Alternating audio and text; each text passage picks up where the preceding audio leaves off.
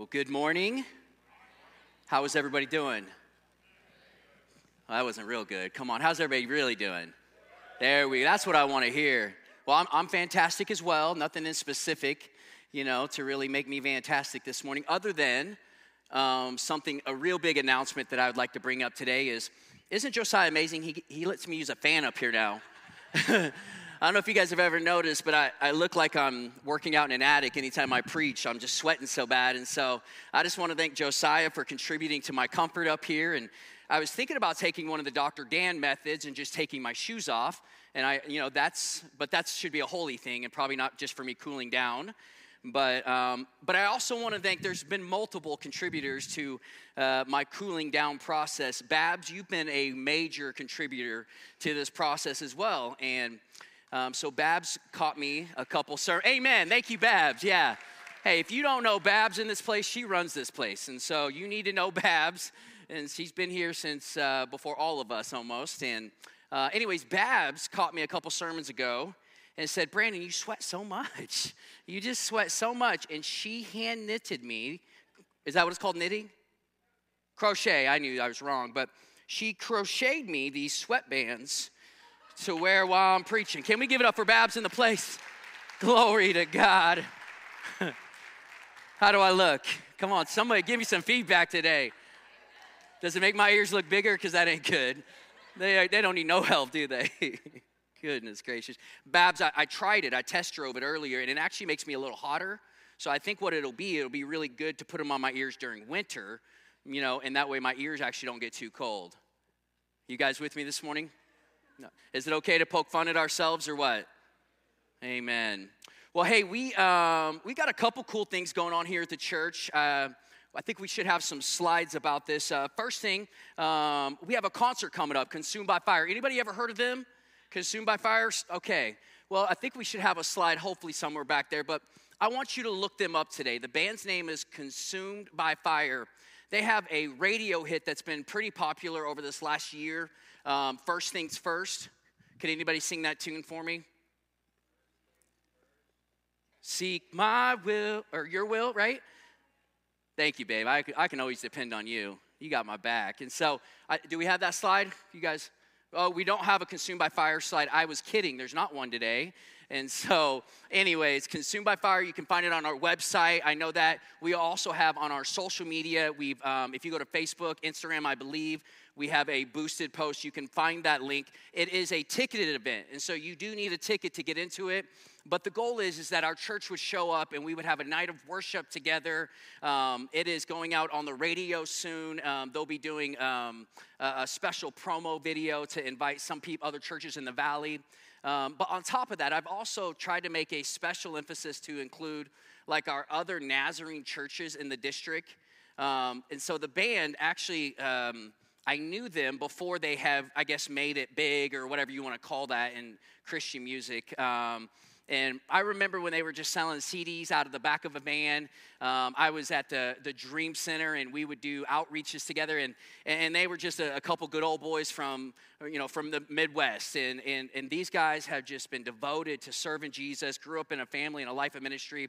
And so they have agreed to, before the concert, to have a, a meet and greet for all of our local Nazarene pastors and minister to them and bless them and pour into them. And so Anyways, I would love to have you guys there. That's, that's November 17th. Everybody say November 17th.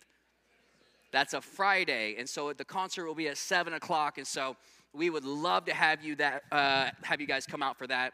Also, we have a farmer's market coming up. Amen. Anybody else know what a farmer's market is? Okay, more people than knew consumed by fire. That's pretty good. And so uh, Maggie, you guys may just be doing better than the concert. I don't know yet. so we're going to find out. But uh, November 3rd, November 3rd, and it's going to be from 10 a.m. to 4 p.m., 10 a.m. to 4 p.m. on, uh, on, on Fridays as well. Um, it's going to be here in the parking lot. There's going to be vendors. They're going to be set up. It's an outreach for our church, but it's also a great way to get people in the community on the campus, seeing the church, and, and being able to be here without having to come into a service you know, um, the goal is is that we would utilize this property that the Lord gave us and has blessed us with. And so this is one of those methods that to not only take those people that are inside of our own congregation, because this, this is Pastor Kurt's one of his one of his heartbeats is, uh, you know, how do you be influential where you're engaged? You know, like where can you expand your influence? And so not only are they already involved in this sort of business and market, but now we can partner with them and partner on our campus and unleash them to hopefully reach our community. Amen? Yeah, so we would appreciate your guys' um, involvement in that and excitement. And so if you're available, I don't know if they're looking for uh, volunteers or help or vendors or anything, but if you would like to get involved, you can fill out a little connection card, turn it in, or you can catch Maggie uh, right there waving her hand and, and she'll get you plugged in, okay? All right, guys. Um, anything else new and exciting? Anything at all, guys? Got any, anything on your radar? Okay, all right. Well, I guess I might, I ha- hopefully, I got these pictures, right? We have a new addition to the Lean family. This is Wesley Faye. Oh my goodness. Hold up, hold up. I'm just gonna sit out here. Let's all look together real quick. Look at that. Man, my wife is smoking hot, but Wesley Faye, she was specifically happy about the one laying in bed together, um, but that is my view in life right now. And so she was, uh, wow. She was born last, uh, last Sunday and seven pounds, nine ounces, 21 inches. I'm looking at her for confirmation to make sure I'm right. Yeah, what a miracle. You got my boys, uh, Wyatt's in the, the camouflage here and uh, this is Carter. And so, Adrian, if you've not kind of read between the lines on this, is Carter and uh, Wyatt's bonus mom. Okay, and so she's bonus mom to to my teenage boys, and and so this is just. Uh, whew.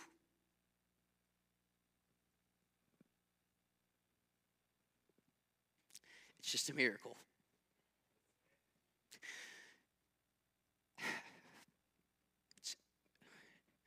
Not only that the, you know, that the enemy didn't, he didn't succeed. But we're going to exceed what he even thought was possible. And it's only through the Lord's help that we get there. Whew. So it's been a unique week for me writing, preparing as this is what my mornings have looked like. And if I move an inch, oh, Wesley knows. Her cries, when she's just so upset, and she can lay against my chest and be okay. And I'm desperate to hear from the Lord this week. And I'm like, God, where are you? Like, where are you? And he's like, I'm speaking to you through Wesley. Like, I just want you to lay right on my chest, Brandon. And I, I just want you to be with me. And so I'm not the most, I guess you would say, prepared in most people's standard today. Because my routine's been rocked, you know. 2 a.m., 4 a.m., 6 a.m., 8 a.m.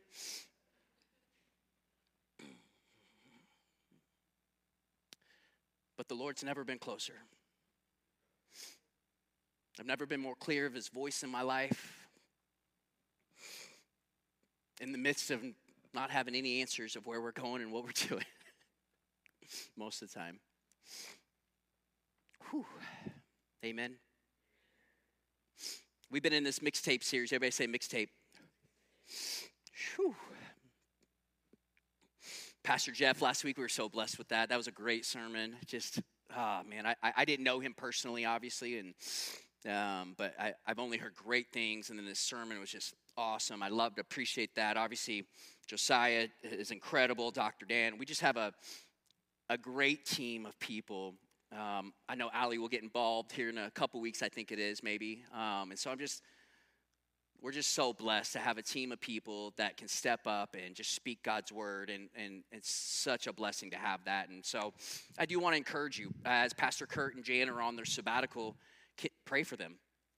Be praying for their refreshing and their, their, that their time would not only just be refreshing, but that they would have fresh revelation and fresh vision and fresh passion and energy. And, and the enemy would love for them to be more worn out from this time and drain them and think that you can't recover and can't get back. But we want them to come back refreshed and refilled and energized. And, and so just continue to, to be praying for them and pray that they would have that time right now. And so, in this mixtape series, um, we have uh, um, really had some some good sermons, and it's interesting as you even look at the at the picture of this. If you're under the age of 18 and you're in here, can you tell me what this is?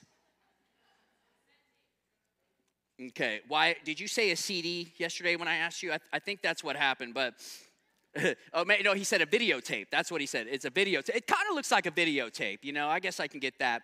But but some of you guys will never know the pain of a cassette tape. Amen.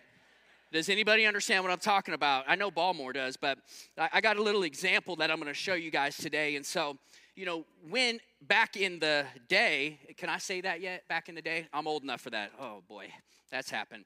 And so we would have these. Uh, what's this thing right here? That's a boom box right there. If you ain't got a boom box, you don't even know what good music's like, right? You know, you got a boom box here. And so what would happen with a boom box, a cassette player for all my young adults in the building, is that not only would you be able to play your music from here, um, you would actually physically have to press buttons to get it to play. But the really crazy thing would happen is when you wanted to record a song, who remembers how that process used to work? You know what I'm talking about? You'd have to either have a dual cassette player, right? Or you'd have to have a second cassette player somehow.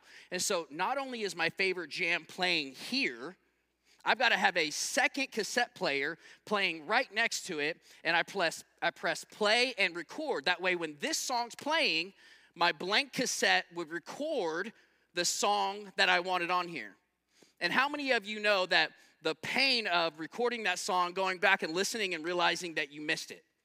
Oh my goodness. And then how long you got to wait for that song to play again? You ain't looking it up on Spotify, it's on the radio.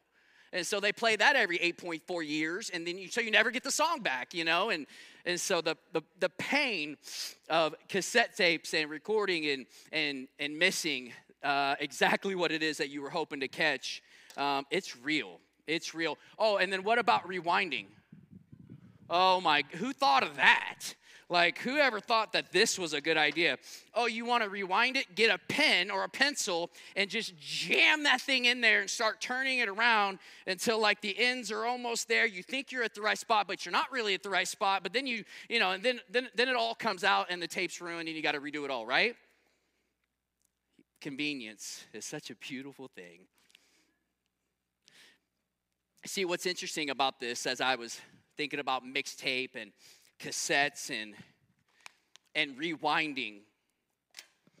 It's really one of those things that as a believer and even in as a human in our lives when I'm trying to record and trying to capture that that song or that moment see a lot of us have things recorded we've captured these things in our minds and in our hearts these lies straight from the enemy that if we don't take the time and we don't do the inventory that that these lies that have been recorded they just replay season after season into to the new things that you walk into. And, and and if you don't do the work of actually digging into what it is the lie that the enemy has strategically placed in your life what it is that that he's planted in your life. And and most of the time these lies they happen to children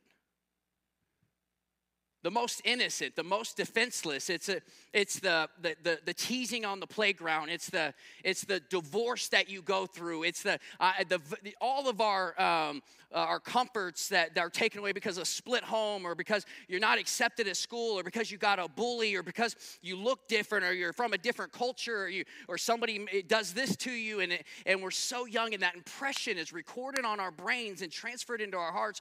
And we just carry that around for the rest of our lives. See, almost every person I've met has at least one of these lies that have been recorded in their brains, in their hearts, and they replay this thing over and over. You see, we really shouldn't be surprised about this, is that the scripture is really clear that, that the enemy, Satan, is the father of lies. He's the father of deception. He's the father of lies. And as we're going to continue to dig apart, it's not necessarily that, that he, he comes up with something that's completely untrue or, or completely against anything that could be possible or logical. He almost takes a little bit of what could, could, could be considered kind of true. That did happen to you, but then he twists it and he perverts it and he creates this, this whole thing, this, this hook on the inside of you that every time you hit that space in your heart or in your soul or in your in your brain or in your life that that it's like a, a buzz goes off and it pushes you and it pushes you away from anything that's good because you're scared and this lie has taken roots into, and grown down into your into your whole psyche that it affects everything that you see and you do.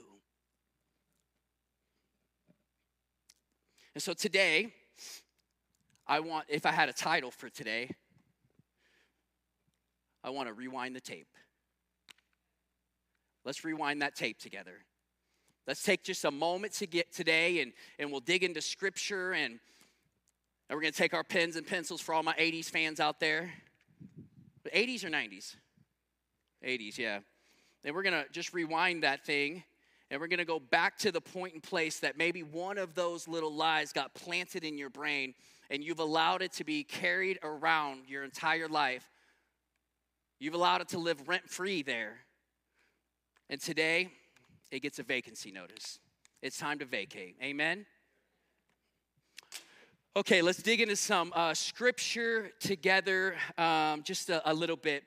Uh, when we talk about those lies, it's really important. Um, you see, the as like i said we're going to continue to unpack the, the lies that we look and hear or that we hear sound a lot like the truth. And so in, in john 10 27 jesus is speaking here and jesus is saying that that somehow that his sheep who are his sheep? Come on give me some feedback up in here. It's us right when Jesus is saying this, he said that my sheep, like you and I believers, that we are his sheep, that, that somehow his sheep listen to, to his voice. And so his sheep listen to his voice. And so Jesus is saying this clearly, not Brandon, thank God. He's saying, Jesus is saying, My sheep listen to my voice. I know them and they follow me. I know them and they follow me. And so, is Jesus saying this like, is it a metaphor? Or is he being literal that his sheep should know his voice?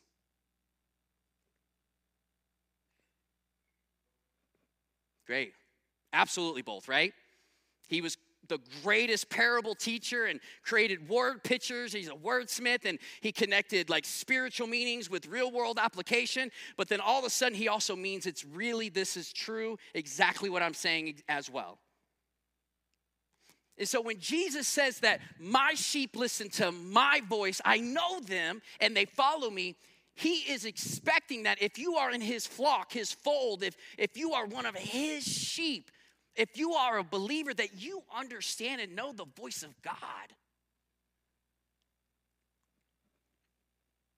The scary thing about that is statistically, upwards of 80% of Christians say they've never heard the voice of God. And they're not even sure is that a thing for now or was that just like back then?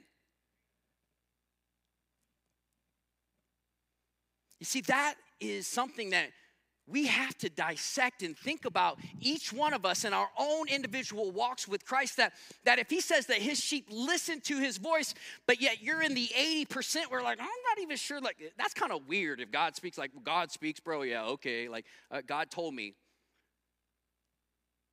But Jesus says that his sheep, he, they listen to his voice and they know him. And they follow him.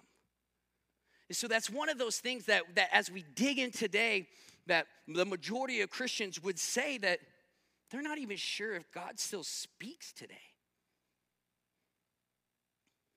Let's pray. Close your eyes with me. I want you to pause.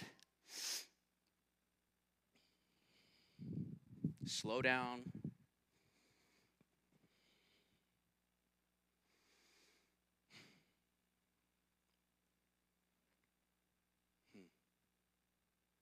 See, we've got this impression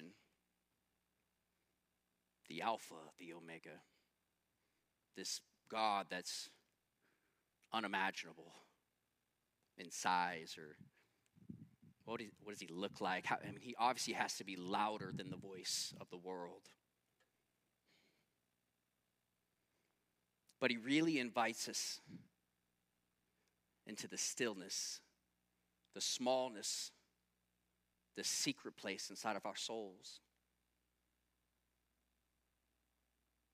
It's the thought bubble that pops up that, well, I didn't think of that. It's the prompting in our hearts that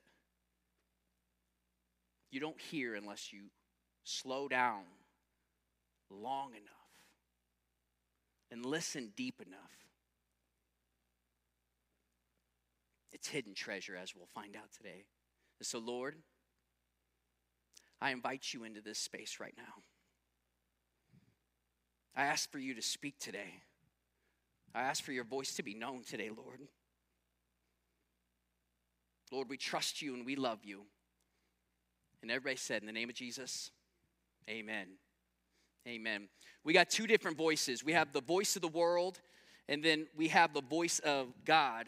Excuse me, I'm gonna grab my drink, but um, you see, Billy Graham has uh, has done extensive writing on the voice of God, and a lot of his his interaction with the way he taught was about hearing the voice of God. And so we got a quote by Billy Graham today.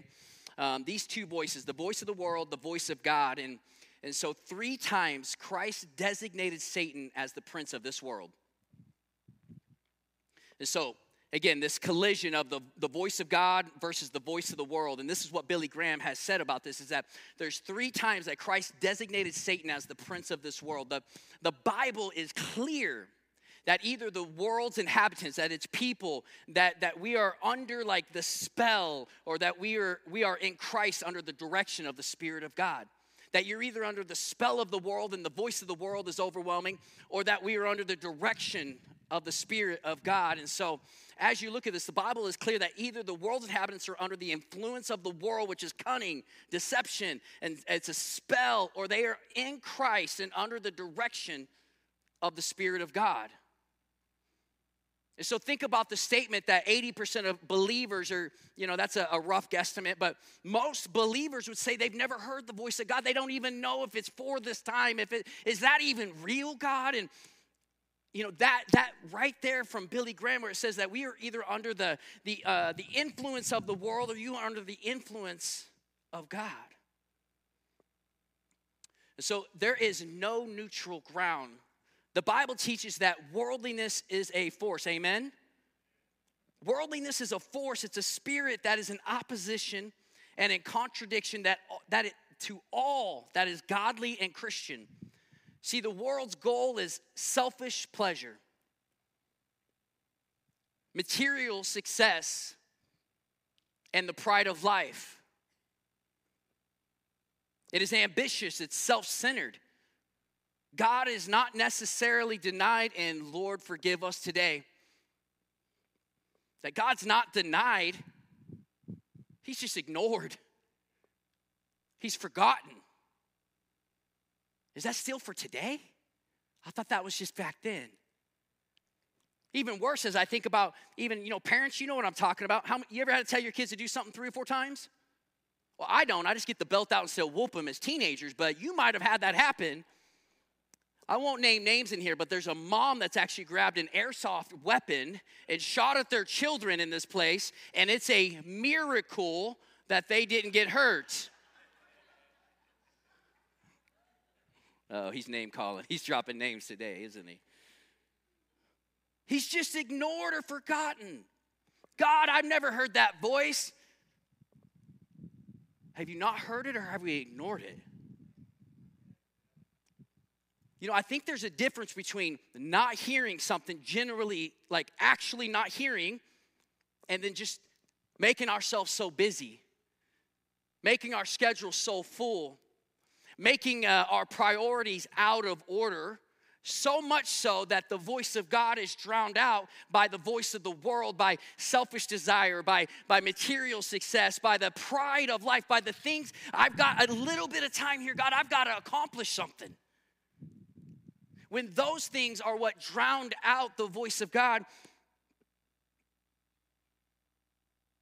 I believe we begin questioning whether or not the voice of God's real.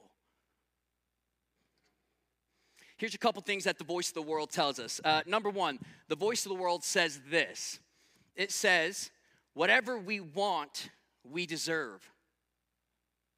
More is better. This material success, this idea that more is better this model that that we deserve whatever we want that that that whatever you want you you go get that every self help book ever. Whatever you can imagine and dream, you go achieve that goal. You do that. You, you put your life into it. You work 13 hours a day, eight days a week. You do and get whatever you want because you deserve it. More is better always. That's the voice of the world. You see, the second lie that the, vo- that the world tells us a lot of times is that, that you need to be seen and recognized by the world.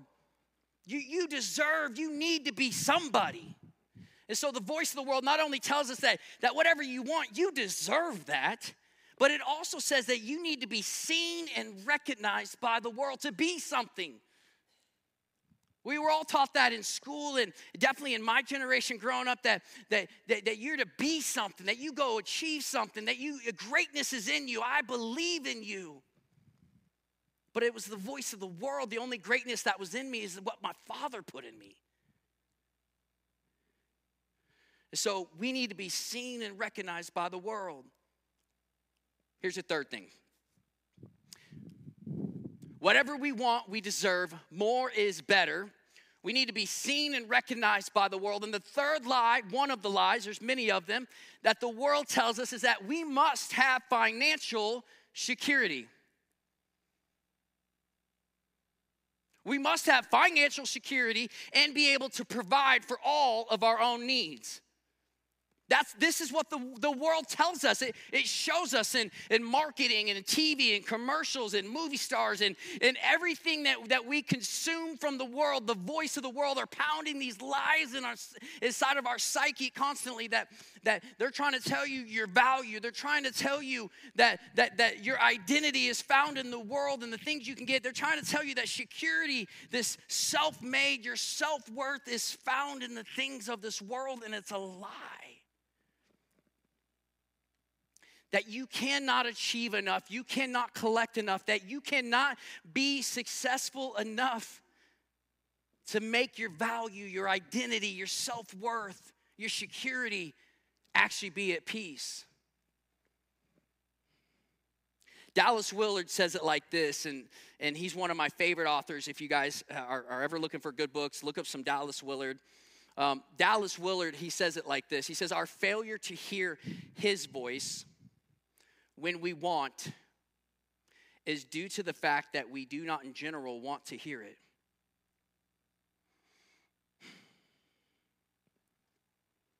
We don't, in general, want to hear it. That His voice, God's voice, we usually only want that when we think we need it.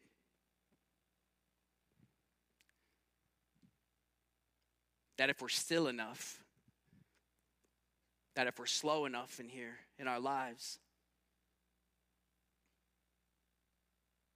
if we're honest this morning, we understand most of the time what the voice of God is telling us to do. It's something more real than me and you in this room is that that deep knowing inside the, the gut of a believer, the heart of a believer, the place, the temple where the Spirit of God inhabits and lives. There's something more real that takes place when the voice of God starts prompting you and showing you and telling you. If we're slow enough, if we're willing enough to sit there in that space, we know that He's talking. We know that He's telling us something.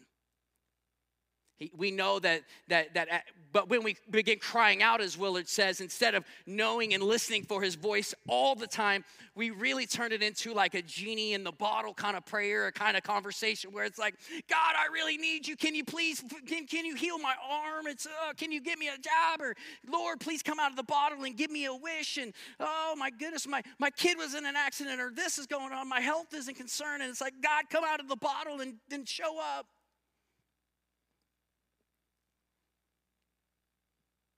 We usually want his voice when we need it.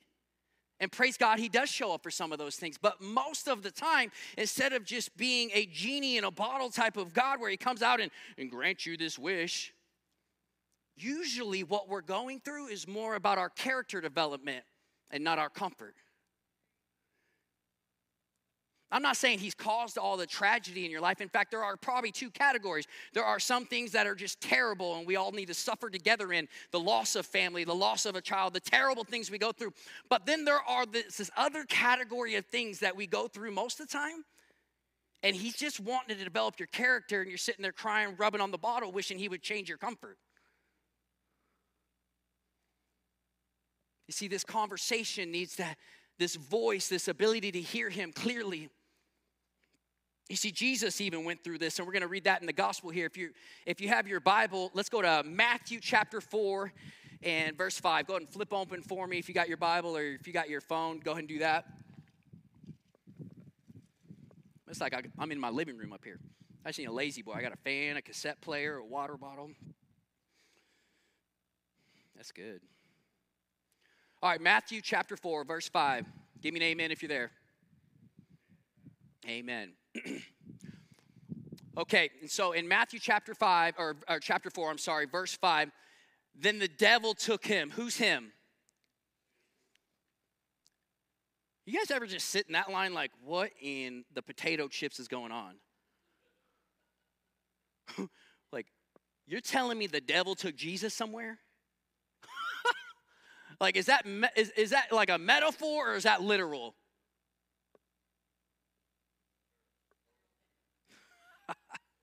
Somehow, the devil had such access that he took Jesus somewhere. Then the devil took him to the holy city, Jerusalem, to the highest point. Everybody say, highest point. Why the devil choose the highest point? Because that there, there's nothing higher than the highest point, right? He, he took Jesus to the place of most value in the eyes of that community, of that place, in that time, and said, This is your value. I can give you your value. The voice of the enemy. It, it, the enemy took him there. Satan took Jesus to the, to, the, to the highest point, this place of being valuable. Nobody else is more valuable. You are valuable as long as you. Took him to the highest point of the temple, and he said, If you are so not only is he questioning his value, he's also questioning now his identity. You see, when the lies start coming in, he, he, if, if you are valuable, you, you're valuable, right? The doubt, the question, the lie answer. If you are, oh, your identity, if you are the Son of God, if you are a pastor, Brandon, you shouldn't be going through that. You've been a Christian for 10 years. That shouldn't be the case. Is God even there? You see, he just inserts just enough of a confusion of your value and how much God values you or your identity. Are, are you really his workmanship? Are you really set free? Does the truth really set you free, or, or is that just all kind of like smoke and mirrors? You see, he takes a little bit of the truth and he just perverts it and twists it your identity. If you are the Son of God, jump off for the scriptures say. That what's he using here? Satan is using scripture against Jesus. He didn't make this stuff up. He's actually now taking scripture and he's using it to distort it to cause a lie and cause confusion. And that's what he does in our life. He takes things that are kind of true or, or that sounds kind of right, but he twists and perverts it and he uses it in the wrong direction and inserts it at the wrong place. And he says, If you are the Son of God, the scriptures say he'll order his angels to protect you, that you won't even get hurt. See, the beautiful thing is, Jesus gives us a way to respond here. And so when Jesus hears this, Verse 7, he says, Jesus responded, The scriptures also say, You must not, you must not test the Lord your God.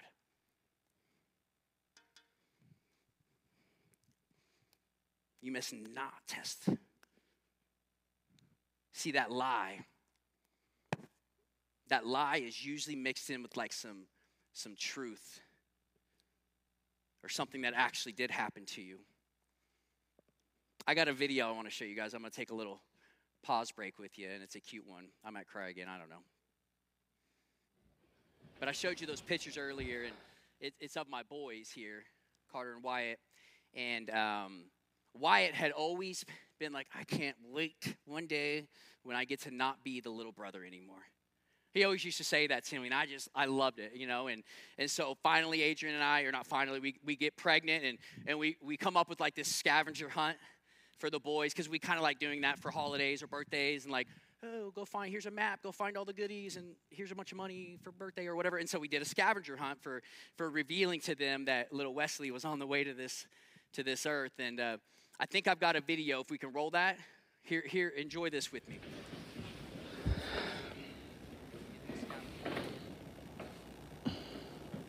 The oh this says the big bro. I need the little bro this is the big bro too. Wait a minute. That's awkward. Hold on. How are you? yeah! You're gonna be a big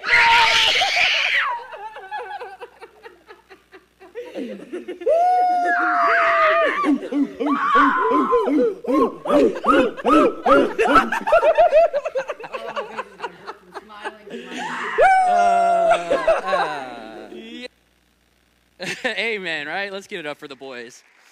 Yeah. you know, uh, they were good sports and let me play that. Teenagers don't want that kind of stuff played, and thank you guys for being good sports. But I bet y'all watched that video a thousand times in this season. And it made me feel this way every time. And uh, I realized once Wesley got here that at least 500 of those times I watched that video, there was a little voice. And it wasn't joy, it wasn't happiness, it was shame, it was condemnation. You gonna get it right this time, Brandon? You sure? You sure failed those boys when they were little.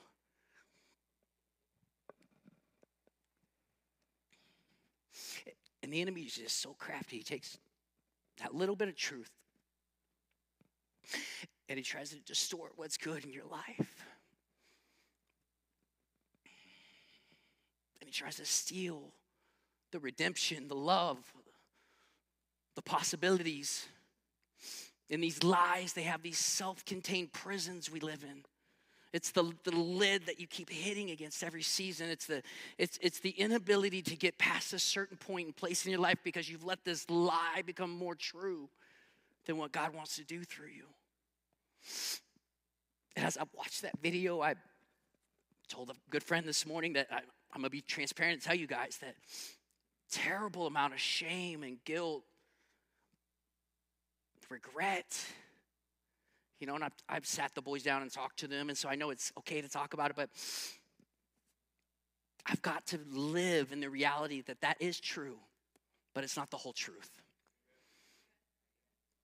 I, I did do that. I did fail in that moment, but that's also how I know I'm going to succeed in this one is because I'm not that person anymore. You're not that person anymore. The place where the enemy planted that lie in your life that, that you weren't good enough, that you weren't ever gonna be something, that, that you're never gonna make it, you're never gonna be like your sister, you're never gonna be like your father, your father never loved you, this, whatever the lie is that's been planted in your heart, I rebuke it this morning in the name of Jesus because he can break that chain in your life if you let him. Amen.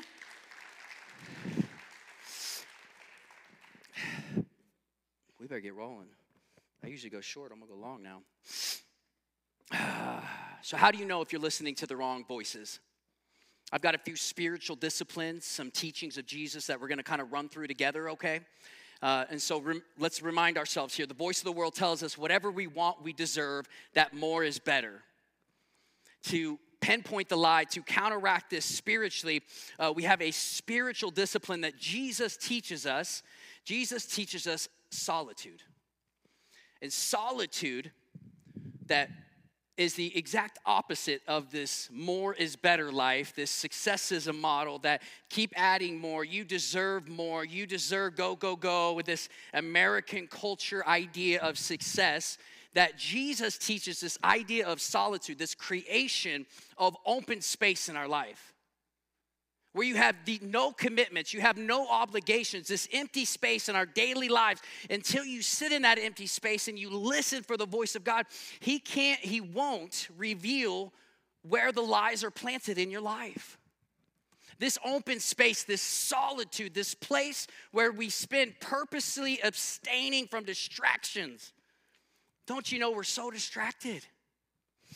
My phone's beeping, my laptop's going off, the TV's on, I got an earbud in, and, and I'm, I'm here with you, Lord. Are you? Like, really? I mean, you got four things coming in right now. You can hear God now? And so, this purposely abstaining from distraction, discovering that when we abstain from this distraction, when we create space to just be with God, then we will discover our value in Christ just by being with Him that we are not humans doing, we are humans being. We're supposed to be with Christ. That's our creation. But most of us spend our lives just doing things, consumed by the doing, the activities of life. Mark 4 19, he, it says it like this as well. Um, and this one I've got to meditate on quite often. But the worries of life, the worries of life that they that these things sneak in, they they creep in, as some translations say, that the worries of this life, the deceitfulness of wealth, and the desires for other things come in and it, it chokes the word out. It chokes out the voice of God. It chokes that thing out inside of you that God's put inside. It's choking it out. It literally means to consume or to surround on all corners, on all directions. That, that the, the, the, the deceitfulness the, of wealth, the concerns of life, the things of this world, they continue to creep in and it gets more and more and more and more until there is no life or breath inside of you that God has put speaking to you anymore. And then you're like, well, does God even speak anymore? I don't even hear the voice of God because the word, the word became flesh, has been choked out inside of you because of the worries of this life, the deceitfulness of wealth, the desires for these things, the desire for the world to see me, the desires for the things of the world to for me to have. It chokes. It chokes his voice out. Here's the second thing the world tells us. We went over this earlier. The voice of the world tells us that we need to be seen. The voice of the world tells us that we need to be seen and recognized by the world. See, this one is kind of like when he questioned Jesus that if you are, if you are the Son of God, he's questioning his identity. You see, the world tells us in its lies and its voice that, that you can find your identity in the things of this life, and you can't.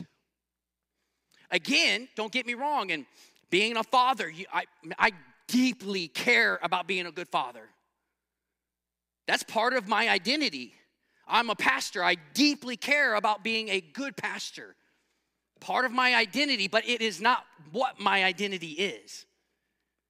And until you drowned out the voice of the world and you drowned out this desire to be recognized and seen by the world and stop trying to fulfill your identity in the things of this world, you have to realize that when Jesus teaches us this, secrecy is where you'll find your identity. You see, you're told to be seen by the world, to be to be famous, to be to, to be viral, to be uh, to all of these things, to get all the followers and all the things you can get. But Jesus teaches us to consciously refrain from having our good deeds and our our good qualities generally known. Great example. Jesus does some miracles, and, and what did he commonly tell people? Now, don't go tell anybody. What? I want you to tell all your friends about what's going on in here. And I mean that this morning. But is it really the way Jesus led? See, when you look at this, that Jesus teaches us that refraining from having our good deeds and qualities generally known, which in turn, it disciplines our longing to be recognized. Does that speak to anybody this morning? It does me. I want to be recognized. If I don't slow down and create stillness in my life, I'll be running at a pace that's not sustainable. I'll be doing things that God never told me to go do because I'm trying to build something in value of in in the world's eyes versus in His eyes. See, Jesus teaches us that, that when we live this life in secrecy, dis, uh, like disciplining our longing for the world's recognition, that is when He can truly speak to us about our identity in Him. Matthew 6 4. Here's one good example about giving in secret, if you will. Um, of course, it's talking with your really more your money, I believe, here. But it says to give your gifts in private pause. Rather than even my gifts in private, because let me just tell you, I ain't got much to give right now. uh, but what I do give sometimes is attention to certain people, right? Time to certain people, uh, whatever that is, whatever we have that's not even monetary to give to other people. But if I'm not careful, a lot of times I find myself giving to be seen in public, though. You see, I find myself giving of myself saying, okay, you're going to owe me down the road now. And it's not really a gift in private, even with our money, this giving in private, and your Father who sees everything will reward you. And so when we discipline our longing for recognition, this is truly when we will be set free to realize our identity is found in Christ. Amen? You guys with me? All right, I'm going to land this plane in a couple minutes here. Isaiah 45, 3. Isaiah chapter 45, verse 3. This secret place, as I keep talking about, where the voice of God truly is. There's this place on the each in the inside of each one of us believers that that he has these hidden treasures stored that he has riches that are stored in this secret place that, that he wants to reveal to us, that he wants us to, to, to, to have solitude with, to have silence with, to be with him alone in these things, to discipline our longing for recognition in the world's eyes. You don't have to be somebody in the world's eyes, you are somebody in his eyes that we are to discipline that longing to be accepted by the world that, that recognition that, that we are to crave being in the secret place that we set that time aside to be in prayer and communion with god. But the problem is is these lies from the world they, they flood us and they choke that word out. The third lie that the world tells us that we're going over today is that we must have financial security and be able to provide for our own needs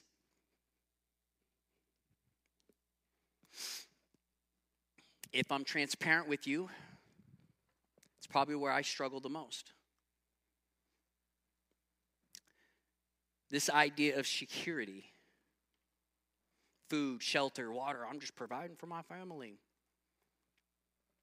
But what's what's unique about this lie inside of myself when I don't catch it quick enough is, Lord, if I can just get this new promotion, if I can just get this house, if I can, it, it, we, we live a life in the corners always, where you're constantly like, Lord, when I get there, that'll be enough. 19 year old Brandon, Lord, when I can get a thousand bucks in the bank, woo! 30 year old Brandon, if I can get 10 grand in the bank, I'm gonna retire. Like, I'm good, Lord. 50 year old Brandon, what's he gonna say? Well, I've only got this many years left to retire, Lord. I've got to have a couple million in the bank. You, you know. The world tells us is that we, we must have financial security and be able to provide for all of our own needs. But see, this is what Jesus teaches us. T- Jesus teaches us sacrifice. The life of a believer is one of sacrifice, that we would be deliberately forsaking the security of satisfying our own needs that there would be somewhere in your life as a believer, a follower. Remember, my sheep, they hear my voice and they follow me, that there would be somewhere in your life that you are forsaking what you want.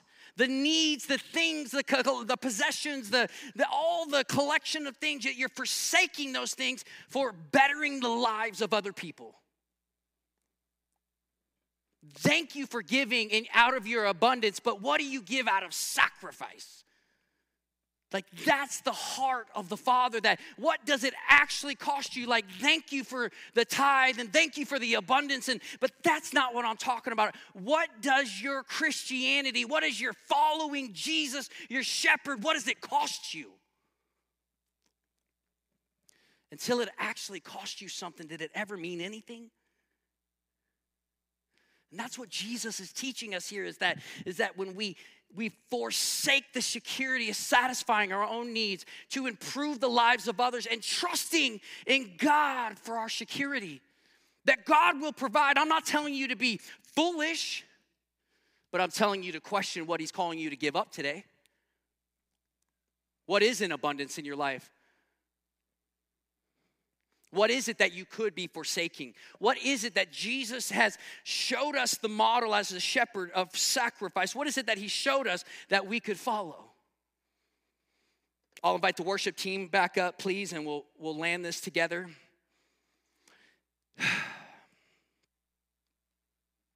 You see, sacrifice, it develops our characters in ways that comfort never could.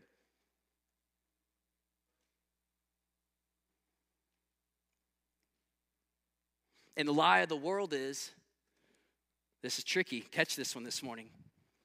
The lie of the world is is well brother, you're blessed. Look at all the things you've got. You see, we we place people with material possessions up higher than people with character. You see, we look at them like the Lord has blessed them, and I would even, Lord's blessed you. You got, look at what you got. Look at all the stuff the Lord has given you. But if sacrifice develops character more than comfort does, are, are your comforts really from the Lord? See, the enemy would love to give you, he would love to take you to the highest place. He would love to put you up on a pedestal as long as you don't hear the voice of God in your life. He would love to give you everything that your eyes can see as he tempted Jesus as long as you don't sacrifice for the betterment of others.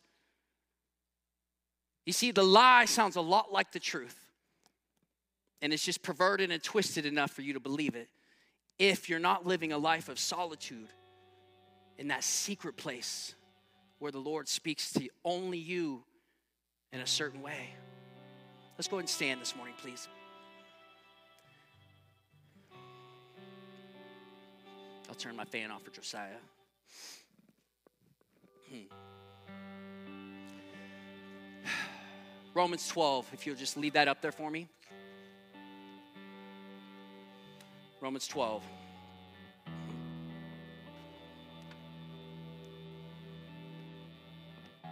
I want you to read that just where you're at.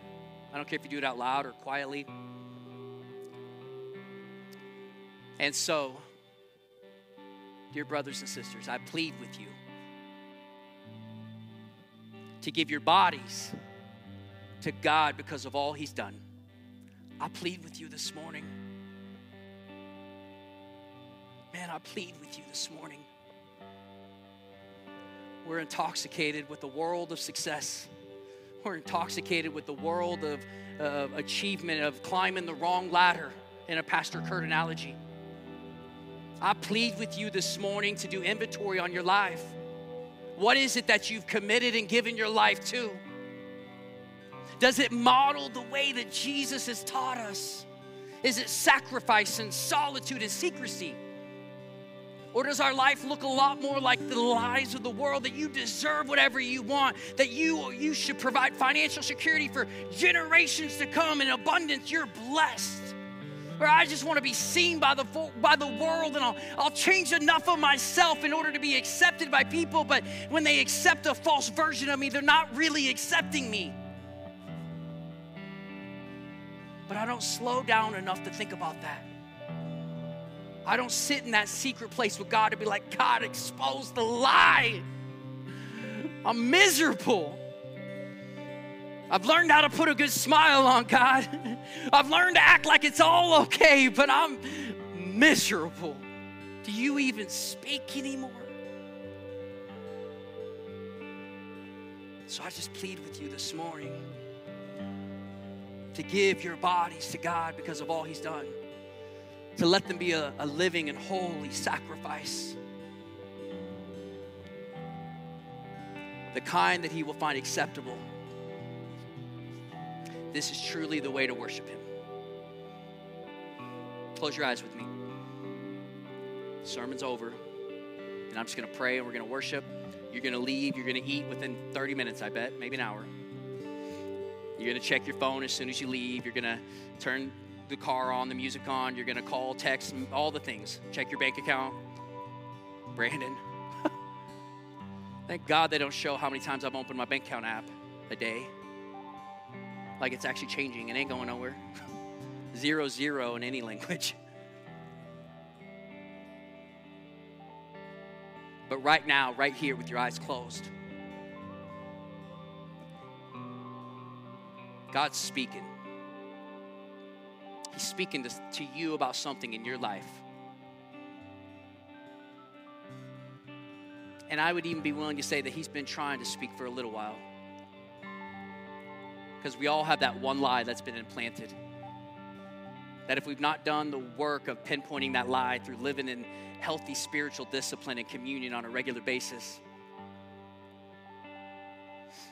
that that lie has caused distance between you and the sensitivity of the Holy Spirit. And so, Holy Spirit, I invite you into this place right now. I rebuke any lie that the enemy has planted. That right now, that truth, when we look at that truth, that the truth that sets us free, I invite that in right now, Lord, into my life. That you would wash over me, that you would sanctify me, Lord, that you would purify me from the inside out, Lord, that I would be worthy in your eyes only, Lord.